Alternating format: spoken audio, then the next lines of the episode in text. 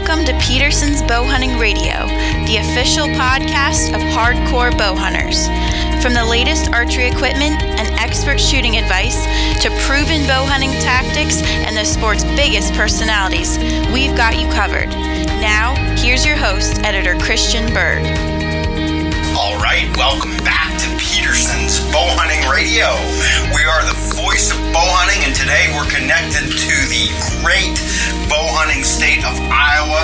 I've got a direct, hardwired landline connection with none other than Mr. John Dudley, host, star, shooter extraordinaire from Knock On. Mr. Dudley, welcome to Peterson's Bow Hunting Radio.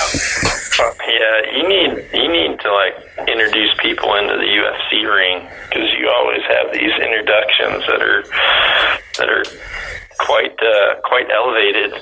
And definitely make me feel like I have a big expectation on this podcast now. I can do better than that. And now, in the left corner, weighing in at 224 pounds, standing 6 foot, 3.5 inches tall, from Indianola, Iowa, the man, the myth, the legend, Mr. John Dudley. How's that? That was good. That was real good. Yeah, solid. I don't know if I had your measurements quite right, but I think I was pretty close. Yeah, you undersold me, but I'm down with it. Yeah, it's good. Did I short you half an inch and 5 pounds? Yeah, about. You shorted me an inch, but no, it's good. Are you 6'4" and a half? 6'5", actually, but if I don't wear shoes, I'm probably just under 6'5", but that's all right. That's why I always feel so small when I'm with you. That's why I always have to wear rubber boots when I hunt, just so that you can't see that my pants are too short. Well, listen, man, it's good to have you on the show. And those of you who are listening, who are regular readers of the magazine, certainly are familiar with John. He's been a regular contributor for us for the last several years. For those who don't know John, most of what you write about for us has to do generally with bow hunting, a little bit on the technical side of archery, which we're going to talk about now. But, you come from an interesting background, because as a kid, you were really, really into a variety of ball sports. And so you had that athletic background, and then you kind of discovered archery and went the competitive route. Just give me, a brief. I don't want to we could spend a whole day talking about all your competitive accomplishments, but just give folks an idea of where you're coming from, as a athlete and as a competitor, and how, you got to be where you are today. Well, I think I've just always really enjoyed the structure of sport and the structure of having something to train for. And then, I've always really liked the atmosphere of team atmosphere, but I've also really liked teams where you kind of perform as an individual, so to speak. So there's been a lot of different ones over the years. I mean, I've played basketball, baseball, football, I played tennis, I ran, I worked on a ski hill. I skied competitive moguls for a while, and I've done a lot of that stuff, but really my core basis to something that I was into as a hobby was first hunting, and I was introduced to it when I was 9, and mainly the bow hunting aspect I was introduced to when I was 9. I started doing it when I was 10, and it was just a whole different, I don't know, it kind of brought out a different element, because your practice showed immediate results, and it's not like you were really relied on a coach telling you what you had to do in practice. You just had to kind of devote yourself to shooting, and honestly my competitive side really came out from the fact that there was a few opportunities as a bow hunter where I waited the whole year for an opportunity, and then I just totally blew it, and it just got to the point where it's like I need to be able to be the best archer I can be, so that I can be the best hunter I want to be. And that's kind of where the competitive archery side came from was, I went to like a 3D course, one of the first kind of 3D courses way back in the, I guess it would have been like early 90s or so. And, just did so bad at it that my competitive drive made me want to be better. So then just started really getting into competitive archery, and within really a few years of shooting my first 3D course, I was already kind of at a professional level, just fully jumped headfirst into working for an archery shop and shooting every single day and trying out a lot of different gear and making a lot of mistakes and learning to shoot or release the proper way. And then, fast forward to, I guess. Yeah, so you ended up then obviously doing very well competitively. You were on some national teams. You've probably, you've shot a lot of World Cup type events, Pan Am games. So, not Pan Am games. Oh, sorry. What did you do? Well, yeah, so with compounds, it's different. Like Pan Am games, the recurves are allowed there just mainly because they're an Olympic format. But the Pan Am games used to never allow compound bows until recently. And now compounds are actually allowed there in the Asian games, which is a good sign for compound archery possibly working its way into Olympic style or, into an Olympic format. But, any of the World Cup events, I shot professional 3D, I shot professional field archery, I shot, with the U.S. teams, World Cup events, World Championships internationally, all that kind of stuff. So I've shot in almost every single format. But the reality is, out of all the formats that I competed in as an archer, it was really all revolving around how do I have the most accurate hunting bow? And that's pretty much the way it all went, was, developing proper form, technique, really learning the infinite details of fine-tuning your setup to where your accuracy is,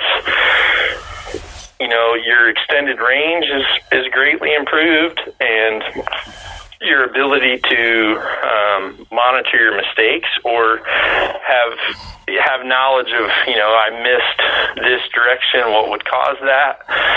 All that stuff is super relative to the bow hunter.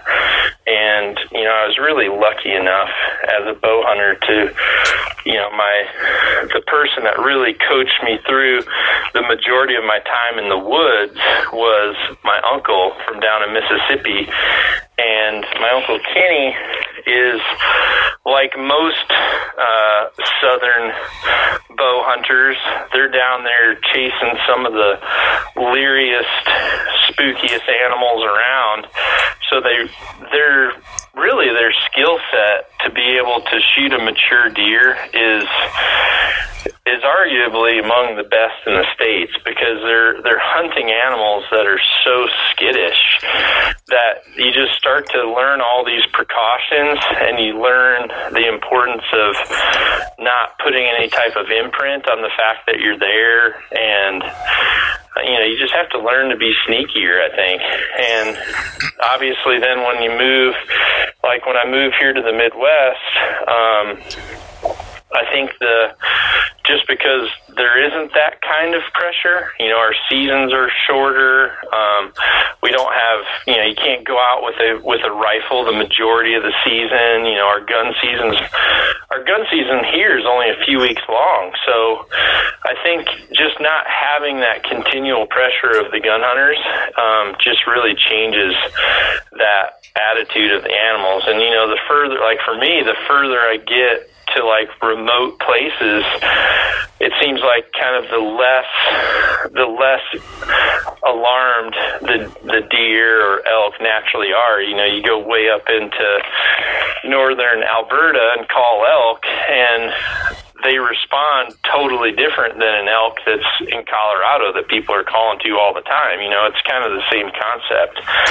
So I've taken really what I learned on the competition archery side and took what I learned from being a redneck hunter in the South to now, you know, being here in the Midwest and being pretty dang accurate with the bow, and that recipe is a pretty good one. Yeah, and that's what I want to, you know, that's what I really want to dive into today. It's funny, you know, hearing you talk about that, because I was driving into the office this morning and I was thinking about this interview, and you know, I got to thinking about something that I think about, you know, from time to time as a bow hunter. You know, and it's something I think that most of us can relate to. And when I say us, I mean not necessarily you and the John Dudleys and the Randy Ulmers of the world, but the regular guys. Is that there's been so many times in my own bow hunting life that I feel like I've been a really good hunter and not necessarily a really good killer. And what I mean by that is there's lots of hunts that I can remember where I feel like my instincts were good. You know, I was in the right place at the right time. I did the right things. I got close to an animal that I wanted to kill, but I didn't necessarily end up killing that animal because, you know, I did something wrong, whether it was related to my equipment or the execution of my shot. And that's really, I think, you know, where we're going to go today is, and what you're saying is that, you know, capitalizing on those opportunities is really what separates, you know, the good or average bow hunters from the great ones. And as I've improved over the years, I think now, you know, that I'm probably more efficient and effective, you know, than I was years ago. I now look at other hunters and think to myself, you know, that they don't necessarily put in, you know, the time and effort and attention to detail that they ought to. You know, one thing, just to jump over onto the gun side of things, John, I hear so much here in Pennsylvania, as you know. There's a very strong rifle hunting tradition, and the rifle season is a big deal here in Pennsylvania. And it always kind of makes me kind of smirk every year. I hear stories from like several of my friends about these nice bucks that they miss while rifle hunting. And I understand that everybody's going to miss sometimes, but I'm talking about like, you know, 70, 80-yard shots in the clear with broadside animals, and they're missing shots with their rifle. And I think to myself, how can you do that? You know, like if you're sighted in at 100 yards and you've got to rest and you've got time to think about it, there's kind of just like no excuse for it. And so if we kind of take that, and I'm thinking, these guys wait all year for that opportunity, and the rifle season's only 2 weeks long, and like you've got that opportunity and now you've blown it. Yeah, we do the same thing, you know, as bow hunters so often, and maybe we're not quite as hard on ourselves because we think, well, with a scoped, you know, center fire rifle, there's no reason you shouldn't, you know, hit your target every time. And yet there's no reason that we can't do that with our bows as well, but maybe we just haven't put in the time and effort. So you've got an article that you just wrote, actually just edited the layout yesterday, and this will be out probably shortly after this podcast goes live, about the perfect hunting bow setup. And there's really two things I want to discuss today, right? There's our equipment, and then there's us as archers. So let's start out talking about the equipment, because this is a good time of the year as we're heading into, you know, later in the spring and looking towards the summer. You know, this is the time of the year that we all ought to be making sure that everything with our bow is in perfect working order. We don't have any, you know, failures or things that are in need of repair. And if we're dealing with any kind of new equipment, we've got plenty of time to get this all dialed in. So, you know, let's talk about this a little bit. I know one, you know, you really hammered on some maintenance type things that guys don't pay enough attention to when it comes to having their bow ready for action, you know, in the moment of truth. Yeah. I think, well, right now it is turkey season, and, you know, some guys will have bear season here in a few weeks.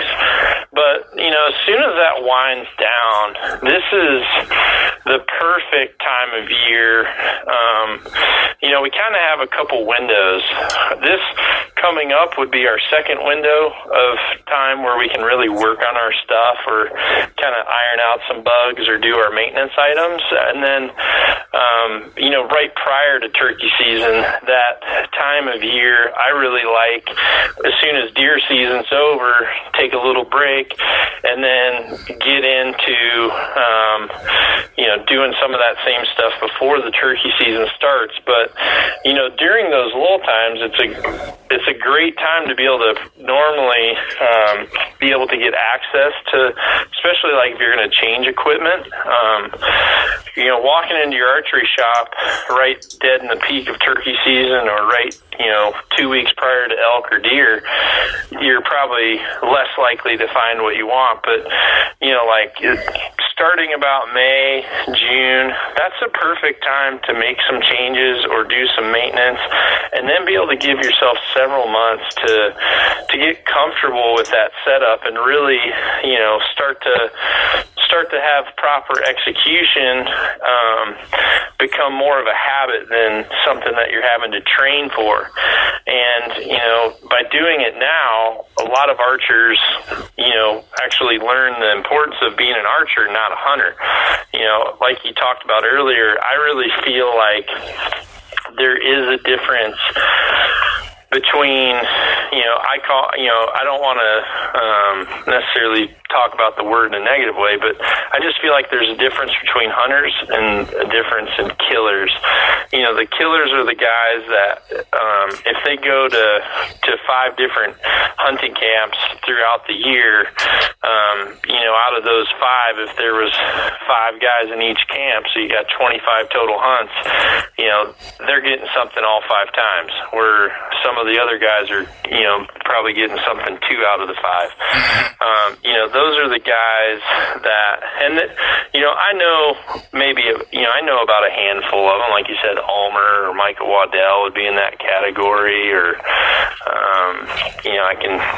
I can think of a few offhand, like Joel Maxfield from Matthews. He's one of those types of guys, or Jared Lyle, who used to work for Trophy Taker.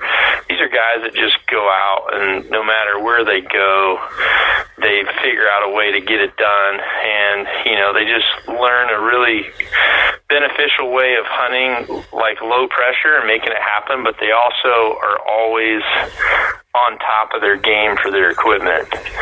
And these are guys that they, right now, during this time of year, they're going to be trying different arrow shafts, different vein configurations. They'll actually put different broadheads to the test, and that's what you have to do. At the ATA show this year, I think I spent about $300 just walking around buying different broadheads that I just saw in people's booths that I didn't recognize.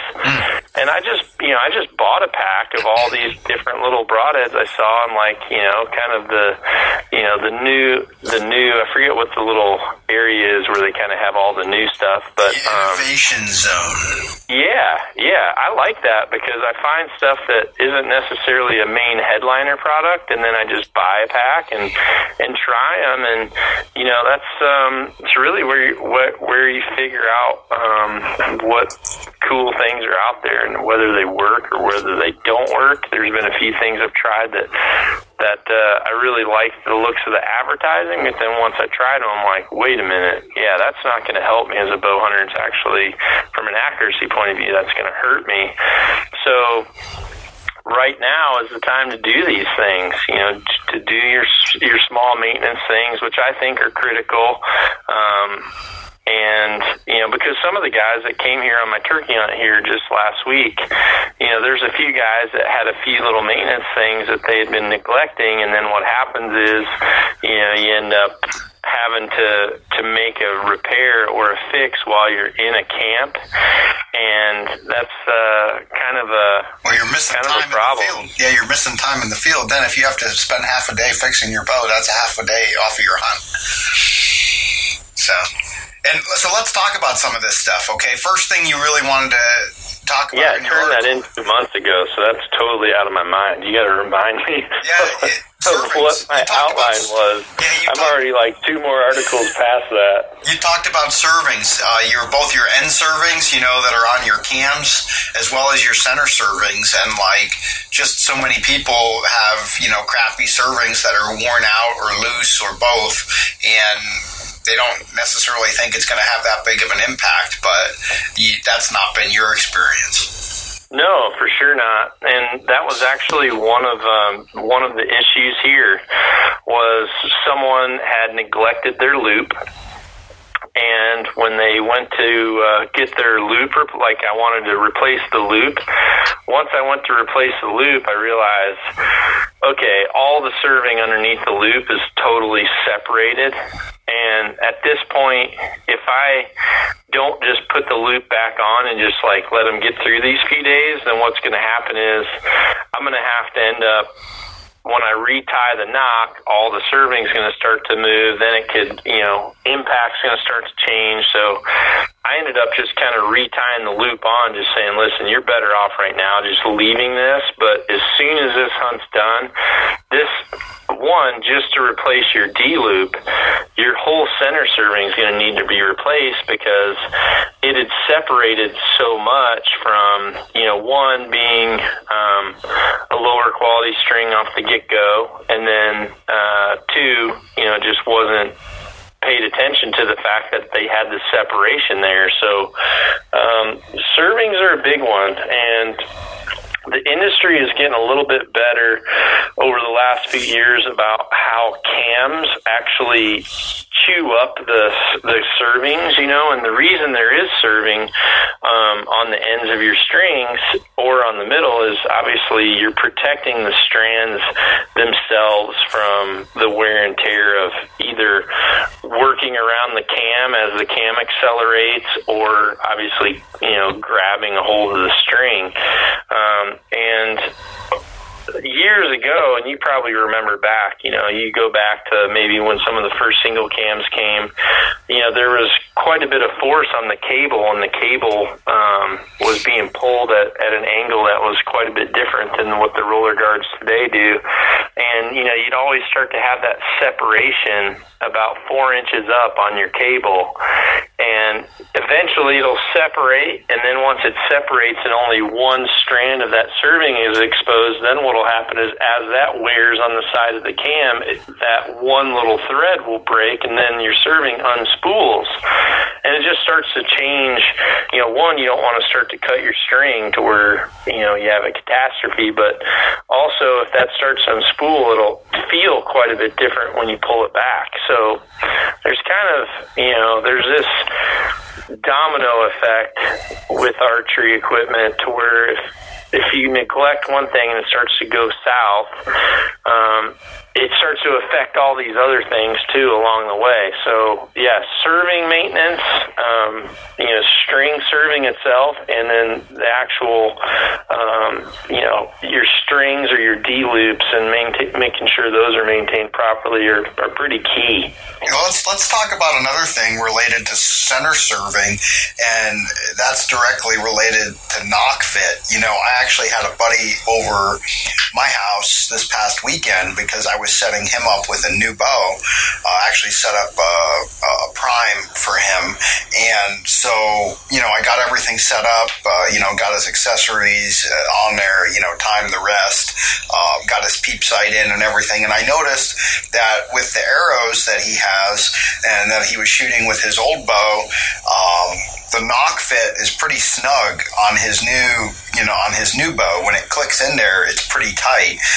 Pretty snappy. Yeah, and that's a common, you know, that's a common issue that a lot of bow hunters have, and I think they don't really realize it or think about it, is that, you know, your knocks could be fitting either too tightly or too loosely on your center serving, and the only way to address that, you know, unless you're going to replace all the knocks on your arrows, is you need to look at getting and reserving your center serving with either, you know, a wider gauge thread or a narrower gauge thread, as the case, you know, may be, to get your knock fit perfect. So talk a little bit about the proper knock fit and how to address that with your serving.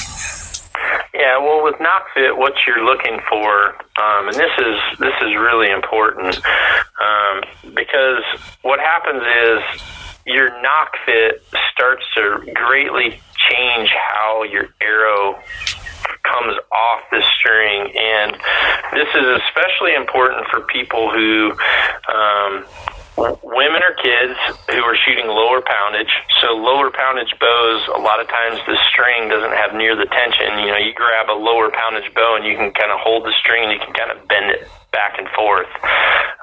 And then also people that take their bow and they reduce the poundage quite a bit to where you start to take the tension off the limbs. And when you do that, it starts to also lose string tension.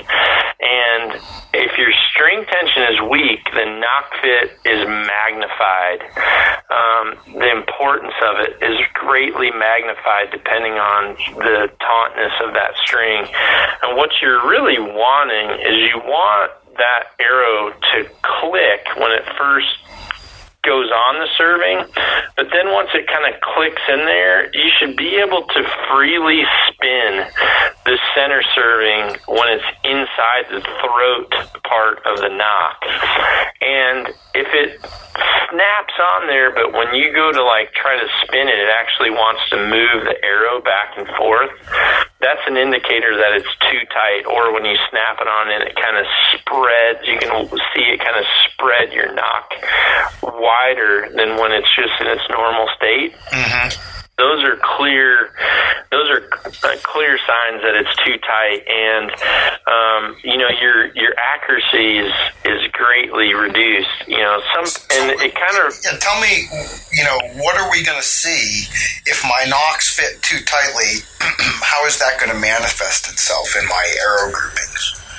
Well, I mean, years ago, maybe you can dig it up and kind of post it along with this podcast. I don't know if you could, but years ago, I did an article with you, one of the first ones, I think, actually, and it was about proper KnockFit or something in relation to that, because we actually went out and shot, I don't know if you remember, you do so many, you're probably like me, but we actually shot at a paper plate. I remember and we shot pictures of the paper plates.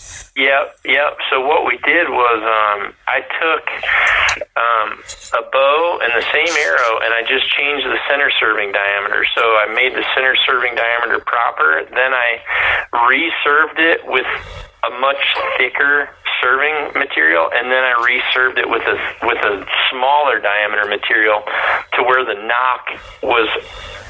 When you first clipped it on, it kind of barely clipped on, and it would kind of slide up and down the string really easy.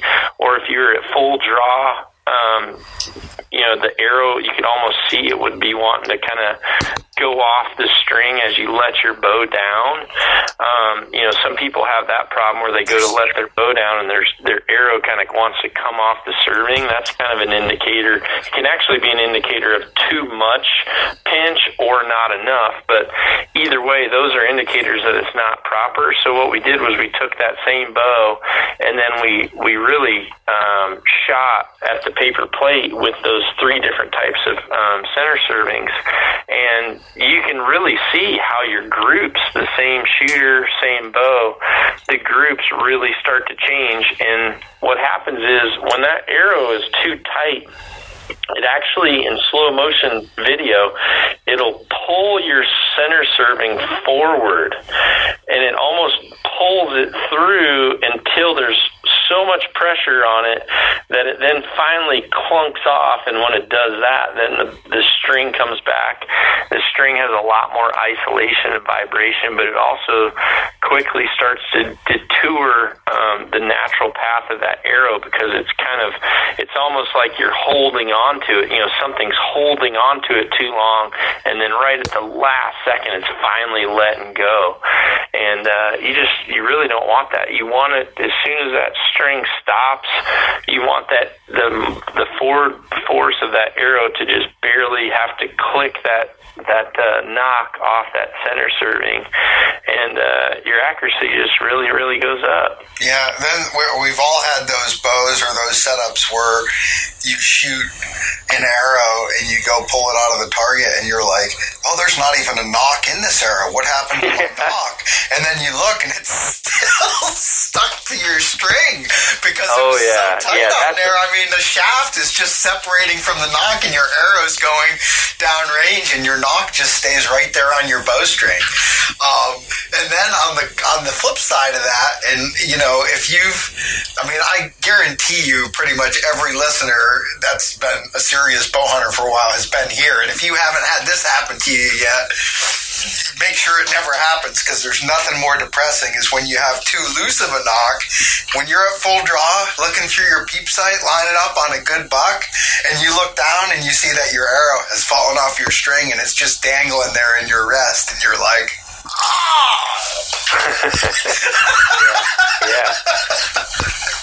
exactly. Because you're gonna just an extreme case, and definitely one you don't want to have to deal with. Yeah, because you're screwed. Because you have to let down now and try and get your arrow back on your string and do all that while the deer's standing 20 yards away. Good luck. Yeah, yeah. I've been there. Guilty as charged, Mr. Dudley. Yeah, well, it's easy to do, and you know, the thing is... and also, by the way, one reason that happens, too, is if you get a damaged knock and you don't know it. Because a lot of times when you're target shooting, you're shooting tight groups, you're slapping arrows, and sometimes you'll have a knock that gets a little hairline crack, and then you don't realize that, and so you use that when you're out hunting, and that knock that's cracked a little bit, now that crack is going to not hold tight on the string, and then that's when you're going to get that arrow fall off at the worst moment as well. Yeah, and that's something that's just equally as important, and it should be part of your routine maintenance, is really understanding the fact that when you're shooting good, you need to start shooting at multiple spots. You know, it's...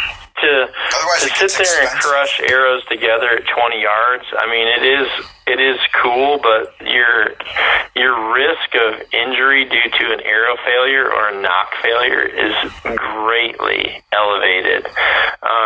You know, the simple things like hitting a knock, but, you know, if you hear an arrow kind of slap together, but you don't, you go down there and it's like your knock's still on, and you just kind of think, oh yeah, my knock's still on there. I mean, it's fine. And then say that knock has a small fracture in it, and because of the color of it, you can't quite see it. You know, you go and put that thing through a bow, and it's enough to break the knock apart. And then obviously, it's really it can be super dangerous. So learning to, you know, if you hear arrows crack together, you need to be doing a thorough inspection, and you know, make sure you're not. If your knock is spread apart and you like go to clip it on your string and it's way too loose, don't just bite it with your teeth either. I've seen people do that, and I just feel like slapping them up against the back of the head. Like, that's like 50 cents, dude. It's not worth you slapping carbon through your hand for the next, you know, for the rest of your life. You've got it in there because you had to bite this knob. It's not even, you know, most guys shoot the same type of, you know, brand and of arrow for, you know, a number of years straight. So I don't know, like I would think what I always do, what I would imagine most guys do, you know, when you have that stray arrow that, you know, like you fling into the woods or it hits a rock in the backyard and the shaft breaks, I mean, I'm saving all those knocks. So I always have a handful of replacement knocks, you know, at the ready. Over time, you know, there's no reason that we shouldn't have a few extra knocks, you know, and I carry a couple with me when I'm hunting, just because you never know when you might need to replace a knockout in the field or something. Mm-hmm. Oh yeah, yep. That's a valid point. Let's jump over to loops now. Let's talk about loops, because I know that's a big thing. I think it's actually a pet peeve of yours. You can't probably hardly stand it when you go to every event or pro shop that you visit, and I guarantee you every time you go to a shoot or you're just around a group of bow hunters that you haven't shot with before, there's some guy there who's got a bow with a knocking loop that is like pointing in towards the bow or sideways when the bow is at rest, and he thinks that's no big deal because when he draws the bow, it obviously comes back, you know, backwards, pointing backwards, and his peep sight comes around. But you actually are a stickler for that, because you know that loop, if it's going to rotate there toward inward during the shot as the string string is going back to fire the arrow, that the loop is going to actually, you know, potentially hit the nock, hit the shaft, and you're going to just be slapping your arrow a little bit off course as it leaves the bow. Yeah, yep, because it can do that. As it goes forward, as your string goes forward and it comes off the string, if your loop is naturally not pointing straight back towards you, what happens is as it goes forward, that string rotates, and depending on the length of your loop, I've seen it to where the string's rotating fast enough to where the loop is actually already coming back around, hitting the back of the shaft or back of the fletching before that arrow is even coming off the string.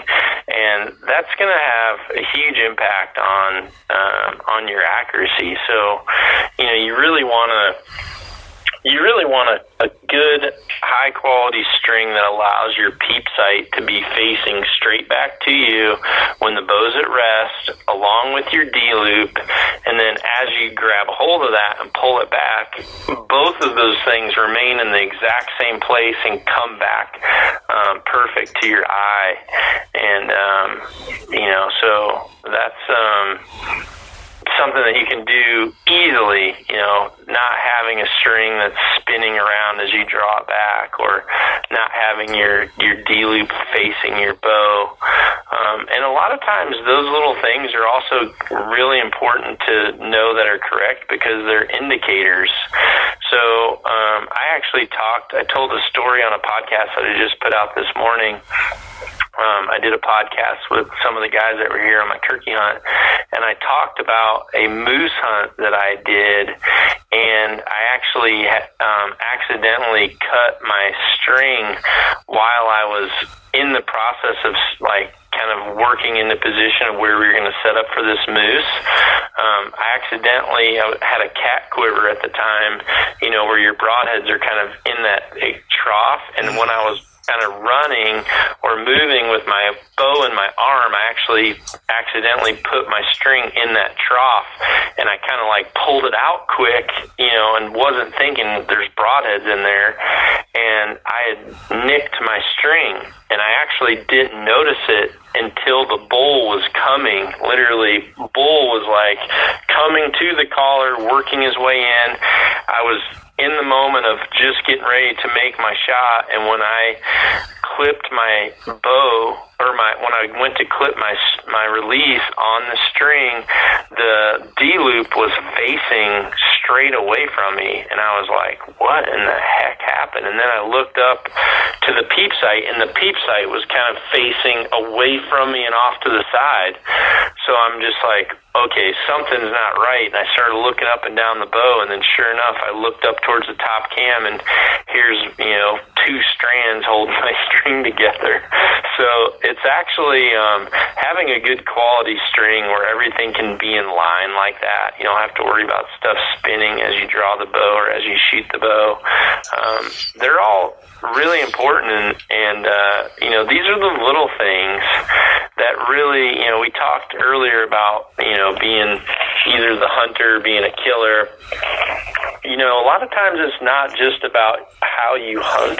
It's not about whether or not you're better at spot and stock or something like that. It's about these small little details. You know, I don't know how many times I've gone on a hunting camp where, you know, the guy doesn't have, you know, in the shop never set up tied knocking points. He just put a D-loop on. And then from him carrying his bow around, only holding the bowstring all the time, he ended up loosening his D-loop, and then, you know, he went out to make his shot, and the D-loop was like higher up on the string, so he kind of just slid it back to where he thought it was, and then that was his opportunity. Turn your ring off, Christian. Or, you know, I've had times where people didn't mark their peep sights, or they didn't have their peep sight tied in correctly, and just from handling their bow or handing their bow to someone or raising it up and down a tree, they, you know, their peep sights got moved, and all of a sudden, next thing you know, they miss an opportunity of a lifetime, and they kind of go back to saying, well, what the heck did I do wrong? And then next thing they find out, crap, somehow my peep totally got moved. Yeah. So, you know, all that stuff, these are the little things that really add up to whether or not you're going to be successful on your hunt. Yeah, I mean, it just really all boils down to, you know, as you were talking about all that, I was thinking, as I often do, and you know, I'm a bit of a baseball fanatic and I coach youth baseball, and I was thinking about my team and some of the things that I tell my kids all the time. You know, we were working with the outfielders last night, just, you know, catching these fly balls, and it's like, just like you're talking about, you know, if your peep sight moves a little bit or your loop is just off, it's the same thing as telling this, you know, I'm thinking about one kid, you're holding your glove sideways, and that's why all these fly balls are hitting you like in the palm of the glove and they're squirting out.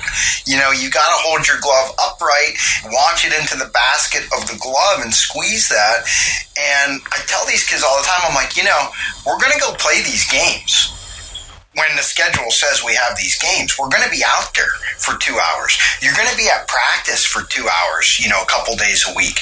You might as well do it right. You might as well play well. You might as well catch the ball. You might as well win the game. Because we're going to be out there either way, and I'm going to tell you something right now. It's a hell of a lot more fun to win the game and to play well than it is to lose the game and play like crap. And it's the same thing in bow hunting. You're going to be out there. You're taking a week. You're taking a week of vacation. You only get 2 or 3 weeks of vacation a year. You saved up several $1,000s. You've traveled halfway across the country. You've spent 6 mornings in the tree stand in 5-degree weather, freezing your butt off, waiting for that deer to come, and now he's standing in front of you.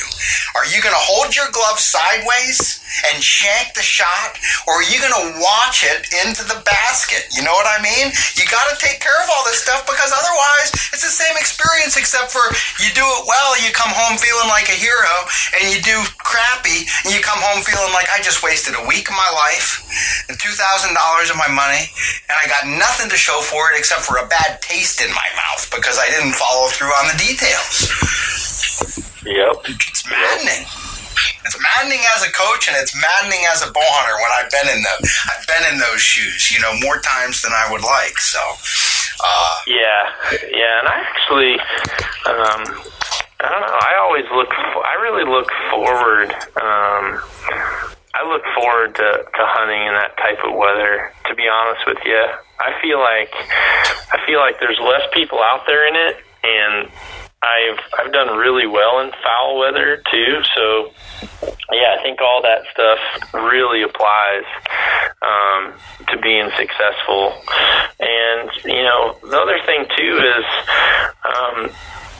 a lot of these small little things, having your gear ready, even if it's not just your bow. You know, I've actually had I had a mule deer / elk hunt that I did one year, and I did it during a year that I was moving, so I literally had to pack to leave like 3 days after I moved here to Iowa from Wisconsin, and I didn't know where my packs were, I didn't know where like my camo was, and I was literally scrambling to try to, you know, figure out where, you know, where's my headlamp, just all this little stuff, and it ended up adding this extra like stress, and it minimized my opportunity of being able to really just shoot my bow with my spare time instead of trying to find all my gear. Mm-hmm. So, you know, this is also equally a great time if it's not a good day to shoot and you have some time set aside. Don't be afraid to get a rubber tub and think forward about what's your first hunt. And if you're like, okay, my first hunt's going to be elk at the end of August or beginning of September, and go ahead and start throwing all that stuff that you can think of in that box. You know, you've got your game meat bags. You know, a lot of this small stuff. I need an extra 3 batteries for my headlamp. I need my headlamp. I need, you know, my knife. I need, you know, I always have some zip strips for putting my license on. You know, all this little stuff, start throwing them in that box to where you're able to not be stressing out those few days before the season trying to get your gear for the rest of the hunt, and you can spend those last few days actually getting some shots, some extra practice time, and all that stuff really adds up. And getting to camp, this is also a big one, being able to get to camp and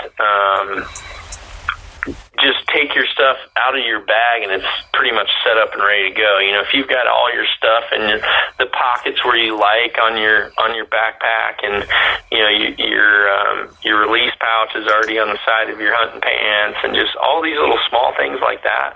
If you can just get to camp and be able to unpack right out of your bow case, and you're already shooting at the camp and ready to go, it makes a huge difference on how prepared and kind of just your how mentally into it you are, and you're not scatterbrained and up getting out into the field and you forgot your release that day. I mean, I've seen so much of this stuff over my course of being in hunting camps that, you know, it really just all comes down to these basics that we're talking about right now. Just fundamentals of being prepared on these critical things and doing a little bit of homework before it's actual season. Yeah, I know one thing I like to do. Most guys probably have at least a couple different backpacks. Those of us who are in the industry, I have kind of a collection, but I like to keep a different pack set up for different species. So like if I am going on a deer hunt, I kind of have my whitetail pack, and a lot of what I need, you know, is all in there. And like you said, you know, everyone has kind of their system. Like I know where I like to keep my release and my headlamp and my grunt tube, and I got that stuff. And then I've got a turkey hunting pack, and I like to keep that organized. And you know, if you have like a western pack, and that just kind of helps you have that comfort level, and you're not always, like you say, you don't have to scramble to dig through all your crap and try and figure out where your stuff is. Yeah, yep, yeah, absolutely. So one more thing about string loops before we wrap it up, and this was something that I really hadn't heard before and hadn't thought of before personally.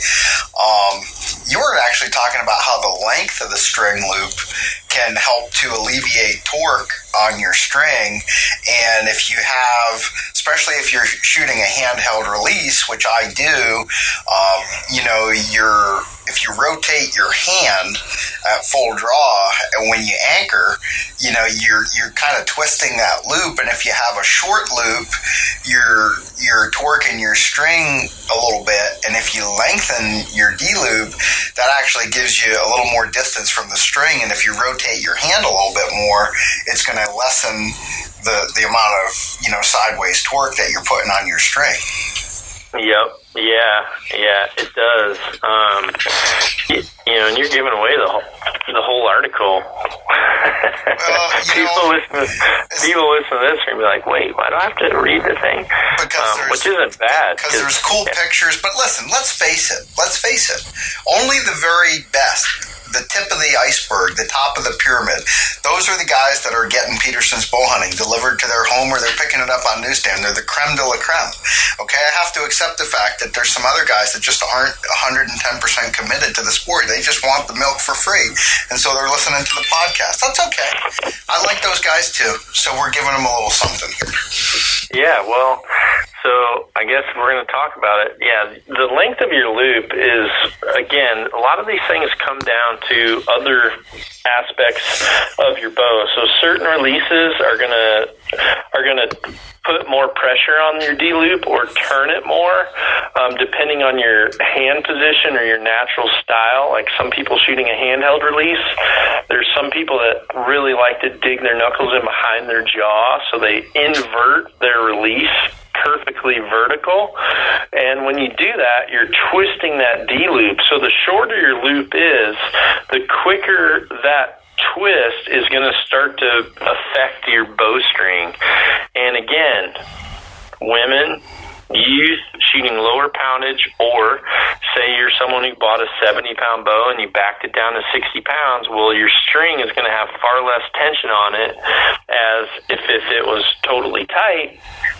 So what happens if you have a too small of a D-loop, you know, like some of these D-loops may only be a half inch long, if you're, you know, if you've backed out your poundage, your string doesn't have the full tension on it, and you start to turn that release as you come to full draw, the string will actually start to bend too. And when the string bends, it starts to put pressure on the arrow because the arrow's clipped to it. So you really need to find a length to where when you come to full draw, if you take a picture of yourself up close at full draw, you'll look and you'll see that your loop might be twisted a little bit, but if the length is correct, you'll notice that your string is still perfectly vertical. There's not pressure on that string. And, you know, we talked earlier about other aspects, so knock pinch.